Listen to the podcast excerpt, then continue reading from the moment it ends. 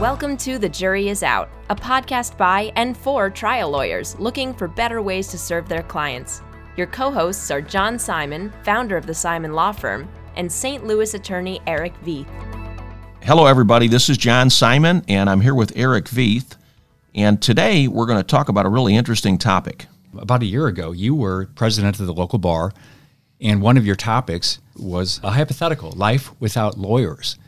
And uh, you and I bounced this around before you finished your article and published it. And I think this is one that we both found especially engaging for a number of reasons. One of which is the pushback a lot of people give about lawyers. Lawyers have a bad image in many parts of society. For instance, there's a lot of TV and movie lawyers who are portrayed in an almost despicable way. When I started practicing, and you, you started about the same time that I did, Erich, it was a different environment. I absolutely loved telling people I was a trial lawyer. Uh, you'd walk into a courtroom, you got a completely different reception, I think, than you do today. And it's because of all of the demonizing and negative things that you see about lawyers. Some of it is justified, I, I, I guess, but in my experience, very little of it. I don't know any other profession as a group that's more engaged in community involvement, uh, more generous in giving of their time. And I'm talking specifically about the lawyers in the St. Louis area, in metropolitan St. Louis. I mean, the things that we have done as a group are, uh, are really amazing. And we, we should be proud of our profession, and we are. I'm holding the November December 2019 edition of the Missouri Bar Journal. He has some statistics there about the numbers of complaints and, and what happens to the complaints against lawyers. I found it interesting. 2018, there were 1,700 complaints of misconduct against lawyers. About one third of those involved a formal investigation. And then the bottom line, how those panned out 16 disbarments, 23 suspensions, four lawyers put on probation, and 92 written admonitions. So that would be 135 actions against lawyers out of those complaints in one year. But you got to keep that in perspective. There's 25,000 lawyers in Missouri. So it's 135 out of 25,000. So that's five out of a thousand lawyers were affected by some sort of misconduct that was verified. So that's, that's a very small percentage of lawyers who get into some sort of ethical trouble. Here's the thing we, we are a society of laws. We always hear the rule of law. And the laws do not magically get enforced. People don't say, oh, well, okay, we're going to follow this. There's a reason people follow the rules and respect the rule of law, and that is the consequence. If you don't follow the law, uh, something bad's going to happen to you. You need to follow the law. Without attorneys, you know, there's really no meaningful access to the legal system. There's no recourse or remedy for many wrongs. Your property rights, your individual rights, your freedom of speech, freedom of religion, your gun rights. The bottom line is all the Constitution is is a piece of paper without lawyers to enforce your rights. That, that, that's basically it. Let's take an example. You pay your health insurance premiums on a regular basis, as high as they are, and the time comes that you need to be paid for a particular treatment, cancer treatment, whatever it is, and your insurance company says no, wrongfully refuses to honor their obligation and pay for your medical treatment. What do you do? Who do you call? Without a lawyer, I guess you could write a letter. And uh, I know some folks. I represent a woman right now who wrote I think, about 30 letters to her health insurance. How, would that go? Uh, it's, it's, it's about to go into litigation. but So uh, the letters weren't effective, the 30 letters that well, she wrote? Right. It, yeah. did, it did nothing. She'd go on social media, it would be the same result because I don't think they care. But yeah, without a lawsuit, she would be stuck writing, I don't know, another 500 letters or maybe standing in the street handing out pamphlets. What do you do? One of the things, one of the worst experiences I think you can have is being accused of something you didn't do. Have you have you ever had that experience or yeah, that feeling? Yeah. There's nothing worse than that. And think about that. You're accused of something, whether you know a crime, it could be a more serious crime, a less serious crime. Where do you turn? What do you do under those circumstances? Every one of these torts that exists, these causes of action, has a story behind it. There were incidents where people were mistreated in various ways, and then people got together, or courts looked at the the issue carefully and said, there's got to be a remedy for this. There's something wrong here that we need to address. Let's think about this. You're in a boardroom of a large international financial institution or company, and, and they're thinking about doing something that isn't really legal and might be considered fraud or defrauding folks. They're putting out some investment product that's questionable. What do you think is the first thing they're thinking about in terms of why they may not want to do that? The threat of litigation. If you don't have that threat, I mean, there's a lot of good people out there. There's a lot of companies, I think, that would, on many occasions, do the right thing because it's the right thing. But there's millions of decisions being made every year. Yeah, so there's a lot of them that need need that guidance. Or a pharmaceutical company, and they've got a drug and they haven't quite tested it as they should have, and there's some concerns within the company. But you know they want to get it out first. They want to get it out before their competitors get it out, even though they haven't tested it the way they should have tested it and they're sitting around in a room. And if there is no threat of litigation or or no lawyers, do you think that conversation would be different than it would be if, in fact, they're looking at some consequences for doing something illegal, immoral, unethical? Your question provokes another question in my mind. Insulin used to be what twenty nine dollars for a dose. There's no law to prohibit it uh, to, or to require a market exist on insulin right now. It just all of a sudden raised to what three four hundred dollars? Same product with which probably has more efficiencies in production right now. So if there's no law to cap wrongful conduct in this case gouging it happens. So you're right. What would happen if there were no law no remedy for issuing drugs that are contaminated that have side effects? I'm thinking about vioxx. I'm sure you could name about 20 others. What would happen if there's no law to encourage companies to make sure that the drug is safe. Or if there was no one to enforce the law, allow people who've been harmed to have access to the courts, and they get that access through attorneys. Passing the law is meaningless unless there's a fair mechanism to enforce it and there's access to the courts to allow individuals to enforce their rights. And it's not like you can just walk in and tell a judge what the problem is and then have it resolved. It's, you need to have adequate discovery. You need to have resources to bring the case. So it's it's not easy. Even if you do have a lawyer, you need to have the tools to use to uncover the wrong, to discover what's going on, and uh, the, the stamina to bring the case, which can last for two or three years. Let's give a more clear example, I think, and that is the government wants to come and wants to take away your children based on false information. What do you do then? Who do you turn to? Is there anything more important to us than our family, than our children? You want to be able to have access to an attorney to keep what is most important to you. I'm sure you've seen this where someone who's pro se walks in and tries to do their own work of representing themselves. And sometimes you, your heart goes out to these people. They do a pretty good job for not being lawyers, but a lot of times they fall flat. They don't know how to push the right buttons to make the right arguments. They don't know how to do the right research. And that is really sad when you see someone out there who probably does have a good defense who doesn't know how to use it, doesn't know how to find it or use it. What about the government trying to shut down a radio station or shut down a TV station or close a newspaper? Things like that. Religious rights, enforcing your religious rights. How does that happen? Does that happen automatically? If somebody feels they're, they're not being able to practice their religion, we have all of these rights, these wonderful rights, and none of them mean anything unless there are attorneys to enforce the laws and unless there's access to the courts to allow people to do that. I was watching the Pentagon Papers a couple weeks ago. This is an older movie with Meryl Streep, and the Washington Post is trying to publish these important documents showing that the Vietnam War was based on hundreds of lies. And how did it get resolved in the end? In court.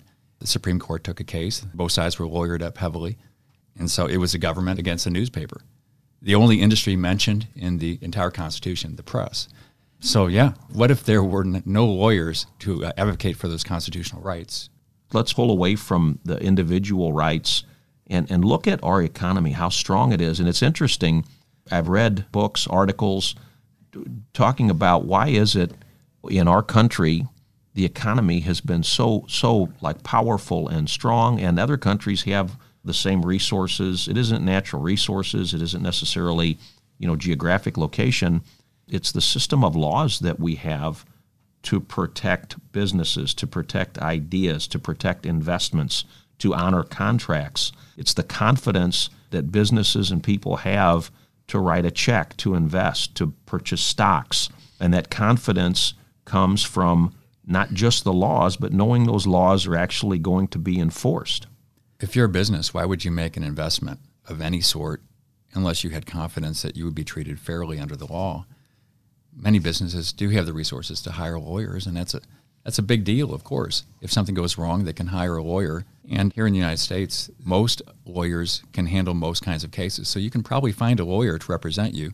And that lawyer can go in and have access to, for instance, the Uniform Commercial Code or many other laws that can make sure that your investment is actually enforced. It's something that is so ingrained in us, it's hard to imagine it not being this way. We just assume that our rights are going to be enforced. We do. We have complete confidence in investing in a company's stock, investing in the stock market, in mutual funds, because we have a system of rules and laws that are enforced. Another one of the things that we've, we've talked about on this program is the intellectual property rights, patents, trademark, copyright.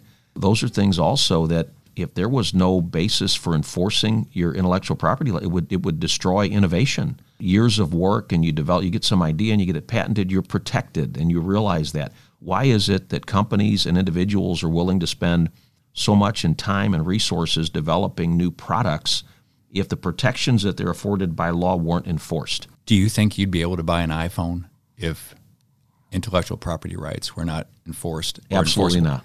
No, it, it wouldn't, wouldn't exist. Happen. But it's not just having laws, but having a mechanism for enforcement of those laws. And I think it's critical for our economy. It's why our economy does so well and flourishes because we have good laws and courts and court systems where these laws can be enforced. And I think businesses and individuals get it. In our society, if people don't feel like they have a fair shake in the court system, the whole thing comes down. I have some more stats I'm going to offer you. In Missouri, there are 25,000 lawyers. That's about one half of 1% of the citizens of Missouri. There's some states with much more than that. For instance, New York has 1% of their citizens are lawyers. So that's double Missouri. Washington, D.C., I, I want to get your guess on this. What percentage of people in Washington, D.C. are lawyers? This includes children. 1%? 8%. Wow. so, you know, if you're looking for a lawyer, go to Washington, D.C. You pick 10 people, That's you're incredible. Gonna, you're going to find a lawyer. So there, there are a lot of lawyers in a lot of, a lot of places. There's not a lot of lawyers in the House and Senate of Missouri. There's only 12%. Uh, the people who write the laws, only 12% of those are lawyers this year. And why do you think that is? I don't know. I, I don't know. I know there are some lawyers. I know some of them who want to be there and they're they're glad they have their their background in law. I think it's critically important to write. If you're going to write laws, I think you ought to be at least around a lot of lawyers to make sure that you're being precise in the way you, you know, write the laws and you, know, you, understand the interpretations of the cases. You know, Erich, you mentioned uh, how we just take for granted how our rights will be enforced without even thinking about it. Think of this example that most everybody has been through.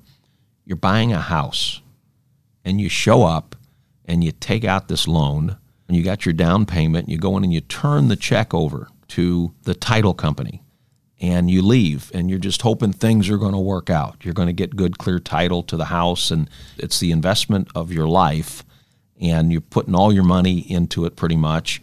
And we just assume that we're going to be protected. We're actually going to get good, clear, clean title to the house and own it. Think about that. I mean, it's pretty amazing. Without the laws and without those who will help you enforce the laws. That piece of paper is just a piece of paper. A lot of what we do is symbolic. We trade words and pieces of paper, and we uh, have certain things we say in court, and that would all just be stuff without people actually believing in the system where that law means something and where someone comes in and makes it mean something. It's like an invisible web. We're swimming in this invisible web of duties and obligations. And yeah, it, it gets it's it's so pervasive that most of the time we don't think about it. We go into uh, a store like Target, we buy something, we give them a credit card. Little do we know that we probably touched on the lives of 10,000 lawyers who over the years have helped hone these rules, some of whom have sued for violations of the rules. some legislators who have created the, the laws. This is like this huge invisible web that we take for granted. In a broader context, think about fundamentally our system of democracy. Think about that. Your right to vote, access to the ballot, all of those things, our democracy doesn't work unless there are laws and also, more importantly, attorneys to help enforce those. Yeah, what would you do if one of your favorite rights were threatened and there were no lawyers to represent you? So, whether it's your right to birth control or you're worried about your access to guns, we're back to the woman I know who wrote 30 letters so far to her insurance company. So, what, what happens if a fundamental right is threatened and you're upset and there's nobody to represent you and to actually file a suit or threaten a suit? You're back to letter writing or social media, and you might brag, you know, I've got 10,000 Twitter followers and we're all upset. That, that means nothing. That means nothing unless you can go in and enforce those rights. I think one of the most important things that we as lawyers do is we level the playing field for those who don't have the resources. We give a voice to the voiceless. I think from a practical standpoint, I mean, here, I've been doing this for a long time 30 something years, and none of my clients have lobbyists. They're not in the state capitol in Jeff City or in Washington, D.C., getting laws passed that benefit them specifically. We live in a society of laws and rules, the rule of law, and those laws, whether you like it or not or believe it or not, I mean, I, I think they're passed mostly by people with influence and money. They get the attention of the people who write the laws, and when something goes wrong and you're representing an individual against a big company, having access to a lawyer is everything. If individuals don't have access to a lawyer to level the playing field and get them into the courtroom, they have no rights. We haven't actually painted the picture of what it would be like to have an entire society without any lawyers. How would things be resolved? Would it be sticks and clubs in the street? Would it be people setting fire to each other's houses? There's something uh, wonderful and almost magical about the ability to call into play well crafted laws that people have considered to force a conversation in a forum that is respected to get an outcome that people will then generally respect and then move forward. A way to resolve differences without violence. Certainly, there's not always agreement on, on every decision that's made by a court, but generally, these decisions are respected. And this all happens because people have a place to go representatives who are well trained to hone the issues and to chew through them in court, and we can move on. But without this, it's almost unimaginable what would happen. I think without lawyers to enforce the laws and hold people accountable, I think you're going to see products being less safe. You're going to see more mistakes and errors occurring in, in hospitals and with doctors. Let's look at that. I mean, in the in the area of medical malpractice, do you think having lawyers there, uh, being able to bring them into court and file a lawsuit when something has gone wrong or something happened that shouldn't have happened, do you think that makes uh, your visit in the hospital more safe or less safe? You normally are thinking about, you know, I'm in a hospital, I'm vulnerable, I'm worried, I'm sick, and here comes the doctor and they're, they're doing good things for me. But you don't think about that invisible stuff, about the incentive system around it. Yeah. And a lot of that is the threat that if something goes wrong, someone will be held accountable. And you know, the other thing too, Erich, is we've been talking more about the civil end of it, but what about the criminal end? Your chances of getting carjacked, do you think they go up or down if there's actually a prosecutor there to prosecute whoever it was that, that hijacked the car Yeah. or, you know, carjacked it? Speeding on the highway. If- there aren't prosecutors to prosecute speeders or in, you know people who are driving drunk, if that doesn't exist, if there are no consequences, I think you're going to have a lot more problems than, than we have. I do think about that. That I'm I'm going 10 miles an hour over the limit, and I and I pull it back a bit, and I I know even though I don't think about the fact that there's a prosecutor who is an attorney who will bring a charge. I don't think about all the details, but I do think it's it's not a good thing to be speeding because there could be a ticket, but that ticket doesn't do anything unless there's a lawyer to bring the the charge. Yeah, and you know. I, I think, and again, you may not realize it or you may not appreciate being able to have access to an attorney. But when, you know, if and when the time comes in your life that you do need an attorney, you know that attorney is going to be one of the most important people in your life. There's a saying that a lot of people say we, we don't like lawyers, but we like my lawyer. I like my lawyer, and maybe that's because it's it's vivid. You can see how important it is firsthand. You get a front row seat to see how important it is that that person is able to do what you cannot do on your own. The most important things in, in most people's lives, I think in all of our lives, our family, our children, our freedoms, our freedom of speech, our freedom of religion, our freedom to, to bear arms, all of those things that are so important to us at the very top of the list, none of those exist. None of those can be protected without an attorney. This has been a, a good conversation, John. I really enjoyed talking about this issue. It's important for both of us and for, for all lawyers who sometimes get attacked unfairly or maligned. And I think it's good to, to revisit this periodically. So that's another episode of The Jury is Out. Thank you. This is uh, Erich V. And John Simon. We'll see you next time.